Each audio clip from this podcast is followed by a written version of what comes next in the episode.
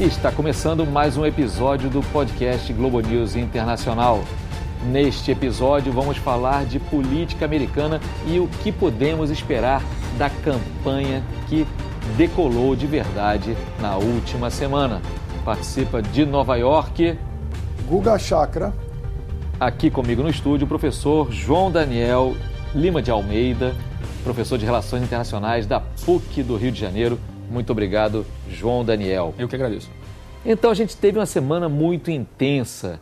Quem não teve a chance, dá uma olhada lá depois também no programa Globo News Internacional dessa semana na TV e depois no Globoplay, porque lá a gente explica um pouquinho tudo o que aconteceu. Mas vamos pegar um ponto importante para Donald Trump e também para a rearrumação dos democratas. O processo de impeachment, página virada. Trump tentou fazer de tudo para que esse processo não prosperasse, segurou o quanto pôde possíveis testemunhas durante as investigações lá na Câmara dos Representantes, que é a Câmara dos Deputados americanos. E não só isso, como ele tem o controle da máquina republicana, conseguiu segurar também que na votação que valia a do Senado não houvesse nem convocação de testemunha. Professor João Daniel, dá para chamar isso de realmente um julgamento, ou seja, e uma absolvição? Olha, o processo é eminentemente político, né? não é, é jurídico. Então, é, dentro dos trâmites tradicionais do que seria as regras do jogo, as regras foram cumpridas. Óbvio que se você analisar a política com um olhar mais moral, né, menos maquiavélico, você vai perceber que é uma farsa, um negócio claramente enviesado pelo poder do presidente da República, né, pelo poder do executivo, é, e também por uma empáfia, por uma arrogância que é absurda no caso do Trump, né, de sequer se desculpar, pedir desculpas de uma coisa que é claramente imoral.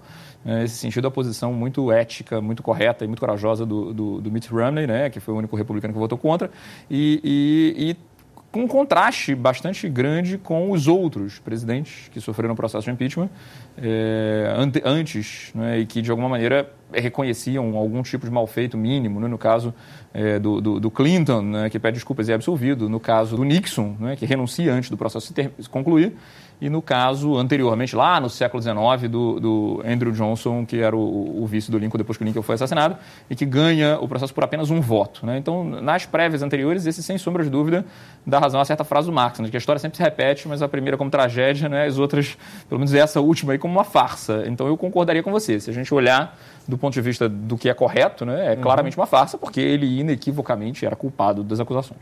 Bom, a farsa é, terminou, digamos assim, né? O, o, processo foi encerrado, ele foi ali declarado não culpado, né? não é exatamente inocente, né? Nos Estados Unidos tem essa, essa figura, né? Você é culpado ou não culpado se a culpa não conseguir ser provada. E depois do processo de impeachment lá no Senado, dessa absolvição pelos senadores atuando como juízes naquele momento, o Trump teve a oportunidade de falar algumas vezes sobre o processo de impeachment.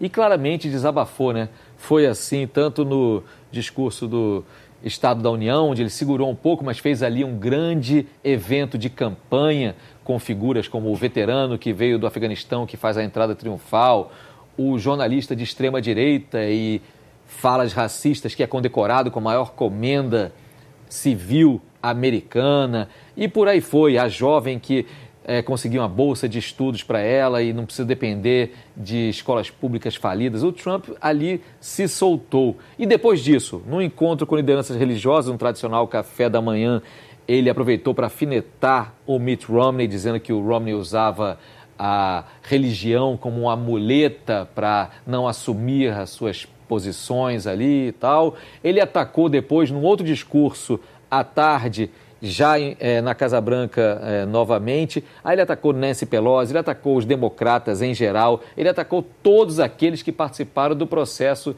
de impeachment. Ou seja, para aqueles republicanos que chegaram a declarar, assim que foi conhecido o resultado da votação lá no Senado, que o Trump teria aprendido a lição e que a partir daquele momento adotaria um outro tipo de postura, Guga, isso parece que não vai acontecer. Pelo contrário, estamos vendo um Trump cada vez mais Trump.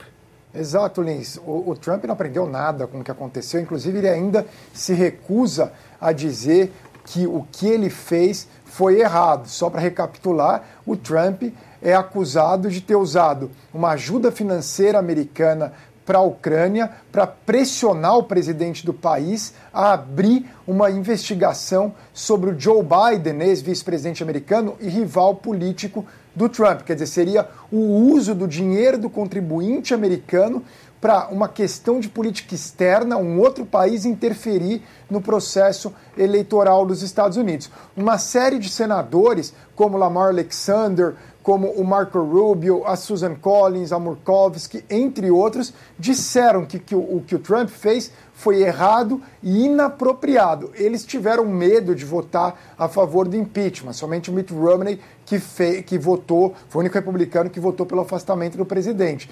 Portanto, o Trump não aprendeu, ele se recusa a assumir o erro, ele ainda insiste que a ligação dele para o presidente ucraniano foi perfeita, que ele não fez nada de errado. Quer dizer, ele vai ser cada vez mais Trump, porque ele percebeu que são pouquíssimos republicanos que têm coragem de bater de frente com ele. E os que tinham, o McCain faleceu, o Flake a, se aposentou e sobrou apenas o Mitt Romney, um só entre 53 senadores e nenhum deputado. Quer dizer, ele é o dono do partido atualmente. O Partido Republicano se tornou o partido do Trump. E antes de voltar para o professor João Daniel, com quem eu quero abordar um outro tema, só para a gente fechar essa questão do impeachment, ainda houve no meio do caminho a possibilidade de sair aquele livro do ex-assessor de segurança nacional John Bolton, que muita gente dizia já que ele foi muito próximo de Trump, que podia trazer revelações nada abonadoras para o presidente. Teve isso e teve ali uma atuação muito forte ao longo do processo do ex-prefeito de Nova York, advogado pessoal de Trump, Rudy Giuliani, que curiosamente, Google, eu queria saber a tua visão disso, desapareceu aí quando aconteceu de fato o impeachment. A gente não viu o Rudy Giuliani é, nem como convidado eventual ali no discurso do Estado da União, nem depois disso Rudy Giuliani voltou para as sombras. Você acha que isso tem algum significado maior, essa ausência, ou é só parte do jogo? O Giuliani foi usado no momento que era necessário e agora ele volta para os bastidores? Olha, Lins, o Giuliani, ele é o que faz o serviço sujo do Trump, é o chamado fixer do presidente americano. Giuliani, que no Brasil ele ainda tem uma imagem muito associada ao tempo dele de prefeito de Nova York, ele foi um prefeito muito elogiado na época e até 2008 tentou ser presidente, mas nos últimos anos ele se tornou lobista para um grupo é, jihadista iraniano, opositor do, do regime iraniano, Mujahideen al-Khaliq, para ditadores da ex-União Soviética. Depois virou advogado pessoal do Trump, fez toda essa confusão relacionada à Ucrânia e o Trump Trump quer agora, de uma certa forma, talvez se distanciar um pouco da imagem do Giuliani, que ficou tóxica. Ele tem imagem hoje de gangster aqui nos Estados Unidos, então o Trump não quer muita associação, mas vai manter, claro, o Trump ali por perto, o Giuliani por perto. Lembrando que o antecessor do Giuliani está na cadeia porque fez também o trabalho sujo para o Trump. Ou seja, vamos continuar de olho nesses personagens que ficam um pouco nas sombras, porque muitas vezes é através deles que vem algumas revelações. Eu tenho curiosidade para saber o que o Giuliani pode aprontar aí nos próximos meses ao longo dessa campanha que vai até novembro. E já que vamos falar um pouco de campanha aqui, o grande acontecimento da semana do lado dos democratas deveria ter sido a largada oficial com as prévias no estado de Iowa.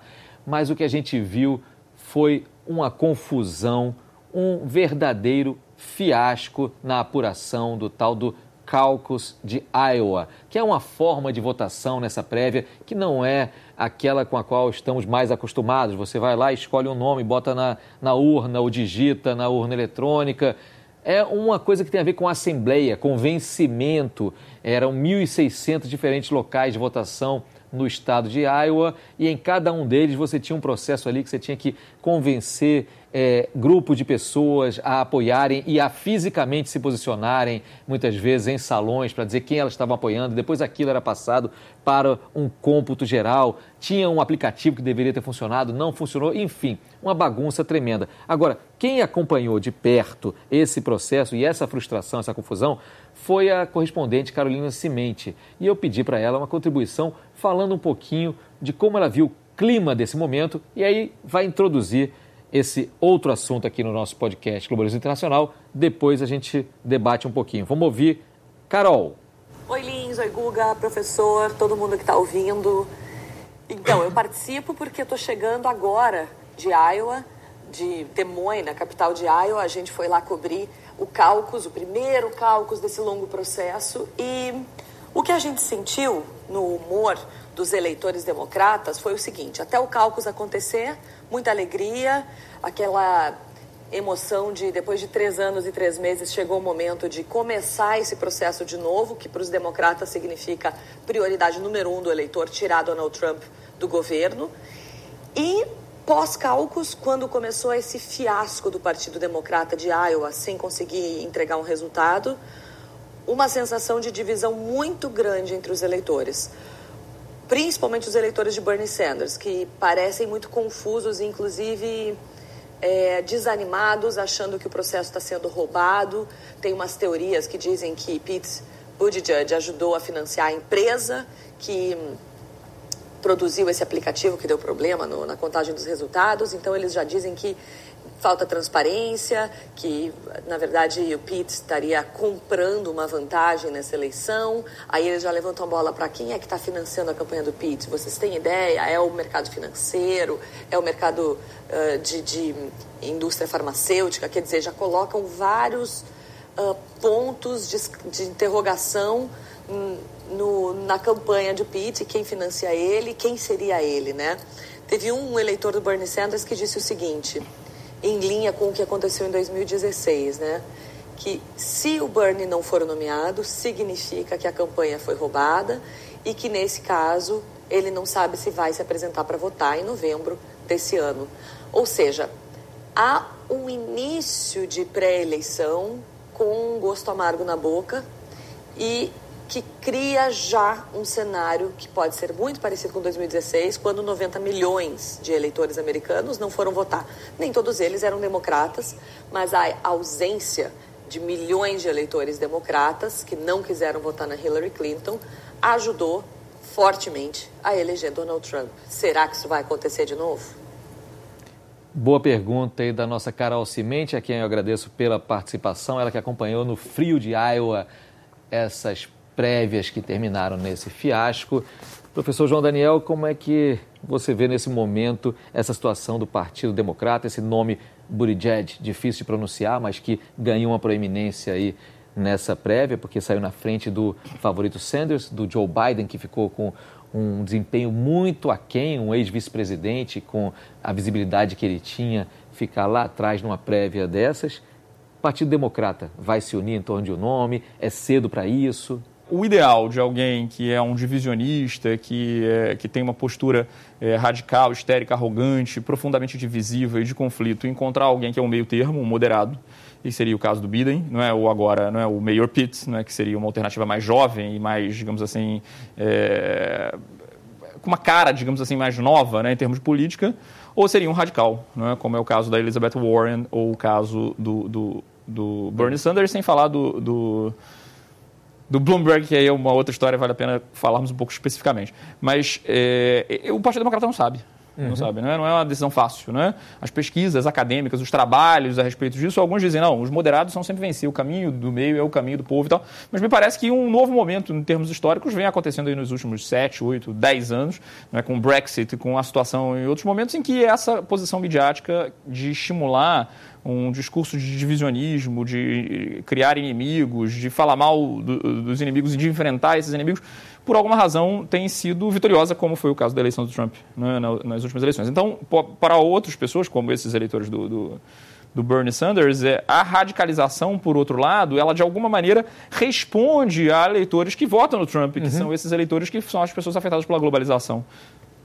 Não falta quem diga que o Bernie Sanders ele é mais ou menos o, no estilo, no tipo de discurso, um Trump, só que do avesso, quer dizer, seria tão radical quanto foi o Trump, teria a mesma contundência que o Trump tem, é, galvanizaria as atenções durante os comícios com o mesmo fervor que o Trump faz também nos comícios dele, enfim, tem que se ver isso. Agora, uma coisa que me chamou a atenção e tem uma semelhança aí, Guga, eu queria ouvir você, essa fala de um eleitor, potencial eleitor do Sanders, dizendo que se Sanders não for nomeado, ele não vai nem votar. Ou seja, é, rejeitando a hipótese de que um outro candidato possa sair, que é parecido com o Trump, que aqui e ali ele enxerta em suas falas algo que diz isso: se eu não for reeleito é porque foi roubado, porque a imprensa, que é inimiga nacional número um, roubou, porque os democratas roubaram. Enfim, esse discurso radical e que não aceita nuances parece presente aí dos dois lados é presente dos dois lados. No caso do Bernie Sanders, a gente tem um antecedente que na eleição de 2016, muitos eleitores do Bernie Sanders não saíram para votar, especialmente em estados como Michigan. Ele ganhou da Hillary Clinton as primárias em Michigan, ele era popular no estado e ele não saiu para votar. A diferença foi de 10 mil votos, o que implica, uma, eh, na verdade, se os democratas revertessem 5 mil desses votos, teriam ganho, ou se tivessem mobilizado 11 mil pessoas a mais para votar. Mas cerca de 20% do eleitorado do Bernie Sanders não foi votar no estado, sem falar falar naqueles que votaram no Trump. Eles acharam que foram roubados no processo de primárias de 2016. Uhum. O Trump explora isso muito bem, até nos tweets dele, quando ele fala que mais uma vez estão roubando para evitar que o Crazy Bernie seja o candidato. O Bernie Sanders é extremamente popular entre os jovens universitários americanos, ele é disparado o candidato mais popular entre os jovens, e esses jovens eles vão sair para votar num candidato como Biden, como Bloomberg, é complicado, ainda mais num cenário que os democratas é, demonificam muito Wall Street. O, o, o, Bloomberg, embora ele não seja Wall Street, Bloomberg, na verdade, é dono de, um órgão, de, uma, de uma empresa de mídia, Bloomberg, que vende serviços para bancos de Wall Street, mas enfim, é complicado eles votarem num bilionário. O discurso do, do, do Bernie Sanders é meio contra justamente pessoas como o Bloomberg. Então vai ser um desafio é, do Bloomberg, do Biden, do Mayor Pete um pouco menos. O Mayor Pete talvez até conseguisse atrair. Mas o fato, Lins, é que essa eleição americana, a dúvida é: será uma eleição de atração de centro, buscando o eleitorado centrista, ou será uma eleição de mobilização de base, como foi em 2012, como foi em 2016. 2012 Obama mobilizou mais que o Romney, uhum. 2016 o Trump mais que a Hillary no, no, no, swing states, onde interessa. O Trump acredita que será de mobilização de base. A base trumpista votará em massa. A base democrata, por enquanto, está muito fragmentada e vai ser muito complicado unir todo esse eleitorado democrata. Entre os muitos elementos interessantes aí dessa equação, o fato de que, se de fato o Sanders é, ficar pelo meio do caminho, como pode acontecer, assim como ele pode também disparar e ganhar New Hampshire, depois ganhar Nevada e começar a criar momento, mas pode ser que a decisão entre os democratas fique entre dois ex-prefeitos, o Bloomberg, ex-prefeito de Nova York, com muito dinheiro para botar na própria campanha, e o Pete Buttigieg, ex-prefeito também da pequena South Bend, em Indiana, que pode acabar é, decidindo os rumos do Partido Democrata. Agora, me chamou a atenção não apenas isso, esse fantasma ou essa sombra, digamos, do Bloomberg pairando sobre os democratas, pode chegar aí atropelando, como Trump atropelou em 2016, mas também me chamou a atenção a fala do Trump, já depois do processo de impeachment ter passado, quando ele falou naquele café da manhã com lideranças evangélicas, ele disse ali no meio do caminho que era importante que todos fossem votar, porque tem muita gente aí fora que não gosta do que a gente está fazendo. Então, vocês têm que sair e votar. Ou seja, esse é um discurso, é um tom que a gente tem associado mais aos democratas, que precisam comparecer em massa para fazer frente ao fenômeno Trump. Mas parece que Trump também não tem essa certeza toda sobre essa reeleição dele. Lembrando que em 2016, ele perdeu no voto popular por 3 milhões de votos, mas ganhou nos estados certos e parece estar apostando mais uma vez nisso. Ele não quer ampliar a base, ele quer ganhar nos estados certos. Mas como é que você vê isso, João Daniel, já encaminhando para o final aqui do nosso podcast? Olha, eu acho que o Trump é, preferiria, ou pelo menos já deu declarações e tal, é, nesse sentido, de que preferiria enfrentar o Bernie Sanders. Né? Não sei se essa é a melhor estratégia, né? Certamente há vários dentro do Partido Republicano, inclusive, que criticam essa posição de que o Bernie Sanders seria talvez o melhor adversário numa eleição divisiva, numa eleição de um radical de um lado e um radical do outro. É, mas o, o, o, o, Bloomberg, embora seja aí, de alguma maneira um representante considerado do sistema, né, é, milionário, bilionário e tal, ele enxerga o lançamento da candidatura dele como uma candidatura moral. Né? O objetivo dele é evitar que o Trump seja reeleito. Ele declarou isso né, abertamente. O Trump é o inimigo, é o inimigo moral, é uma pessoa ruim né, que deve ser derrotada de todas as formas. É, não acho que a estratégia do Bloomberg de ter pulado fora de, de, desse início de campanha foi boa. A última pessoa, eu estava lembrando do Guga falando, quando estou falando do, do, do, gangster aí, do Giuliani, a última pessoa que tentou essa estratégia maluca né, foi o, o, o Giuliani, né, de não participar das primeiras primárias. É, mas isso deu um enorme momento, no caso dos democratas, ao Mayor Pitt, é, porque mesmo que tenha sido por uma breve pequena coisa aí da vitória, ninguém sabe se vai recontar, se não vai recontar, e pode ser que... O fato é que, do ponto de vista prático, ele já ganhou o, o momento midiático enorme. Né? Eu me lembro que acho que foi na eleição passada que teve uma confusão também dos republicanos, uhum. em que ele, eh, deram a, a vitória para um e depois acho que foi o Rick Santorum que ganhou e voltou atrás, e isso, na verdade, não, não faz nenhuma diferença, porque já, já, já declarou e o que importa mesmo em Iowa não é o número de delegados, né? Uhum. É, é, a motivação. Então, acho que no caso do Trump, ele percebe que, sobretudo num país em que depois de quatro anos a economia vem crescendo, né? É, a situação econômica e a situação do emprego, sobretudo o discurso dele, a, a retórica da guerra comercial com a China, né? e as questões, digamos assim, do, do, do, da preocupação do eleitorado, que foi o eleitorado que votou nele, da base dele, que é a luta contra a globalização, uma questão mais identitária, uma questão mais econômica, do emprego, do salário, da situação econômica, de alguma maneira favorece ele, e aí ele busca essa estratégia. Ó, vamos votar. Uhum. Porque ele sabe que se o homem comum sair e for votar, a probabilidade é que vai votar no incumbent, porque na história americana tinha um presidente francês, não me lembro se era o Mitterrand, se era o Giscard d'Estaing, que falava que o mandato americano só é de oito anos com uma eleição no meio. né? Porque o incumbent quase sempre vence. Né? É muito raro o incumbent não vencer. E eu acho que ele está percebendo esse momento de força, e isso uhum. ficou claro no State of the Union, isso ficou claro na posição midiática da campanha, isso fica claro nas declarações dele. Ele está num momento de otimismo, a meu ver. Guga, para fechar então a última falinha tua, faz sentido aqui no Brasil torcer por um desfecho ou por outro, no, pensando em relações comerciais, pensando em relações bilaterais? Vale mais a pena o brasileiro querer uma reeleição do Trump, já que existe uma afinidade aí é, entre o Trump e o atual governo do Brasil, o presidente Bolsonaro, ou faz sentido torcer pelo Sanders, que é um homem mais à esquerda e que fala da importância do meio ambiente e que já deu declarações ali lembrando o ex-presidente Lula também, ou faz sentido observar e se adaptar diante do que vai acontecer? O governo Bolsonaro, como se associou muito à figura do Trump, o Bolsonaro é fã do, é, do presidente americano, é um trumpista assumido, ele está numa situação complicada, ele vai precisar torcer para o Trump. Normalmente não haveria problema. O Lula tinha uma boa relação com Bush, o Lula que era do, do, de um partido mais de esquerda, do PT, e era uma relação boa com Bush, que era de um partido de direita, que era do Partido Republicano. Também envolve muito a química. O Obama e a Dilma não tinham uma química muito boa. O Clinton e o Fernando Henrique Cardoso possuíam uma química excelente. Varia muito. Normalmente, historicamente, é, alguns presidentes têm uma, prestam mais atenção no Brasil. E alguns políticos também. O Jeb Bush, se fosse presidente dos Estados Unidos, seria excelente para o Brasil, porque ele adora o Brasil, é fanático para a América Latina, fala espanhol. O Clinton também tinha bastante interesse no Brasil. O Romney também, pela questão dos Mormons, ele tem muitas pessoas que, que conhecem o Brasil, inclusive o dono da, da companhia, né, da JetBlue, que é, que é mormon e uhum. nasceu no Brasil, é muito próximo ao Romney, varia muito de um para um. O Obama não ligava para o Brasil, era totalmente indiferente ao Brasil, o Obama. O Bush gostava, mas é que teve o 11 de setembro, tudo, e acabou mudando. O Trump não dá muita bola para o Brasil, sendo honesto, é algo que não está não tá no radar dele, o Brasil. Ok. Então, sobre essas considerações, a gente vai ficar aqui olhando, prometendo que o, o podcast Globo News Internacional vai estar de olho nos humores e nos desdobramentos dessa campanha que promete muita coisa até as convenções no meio do ano em junho e depois a eleição lá em novembro. Eu agradeço muitíssimo. Antes de agradecer aqui a quem participou, agradeço a quem não aparece que é quem viabiliza que esse podcast vá ao ar, o Alexandre Roldão, o Magno Mendonça, o Daniel Rochester e o Eduardo Pereira.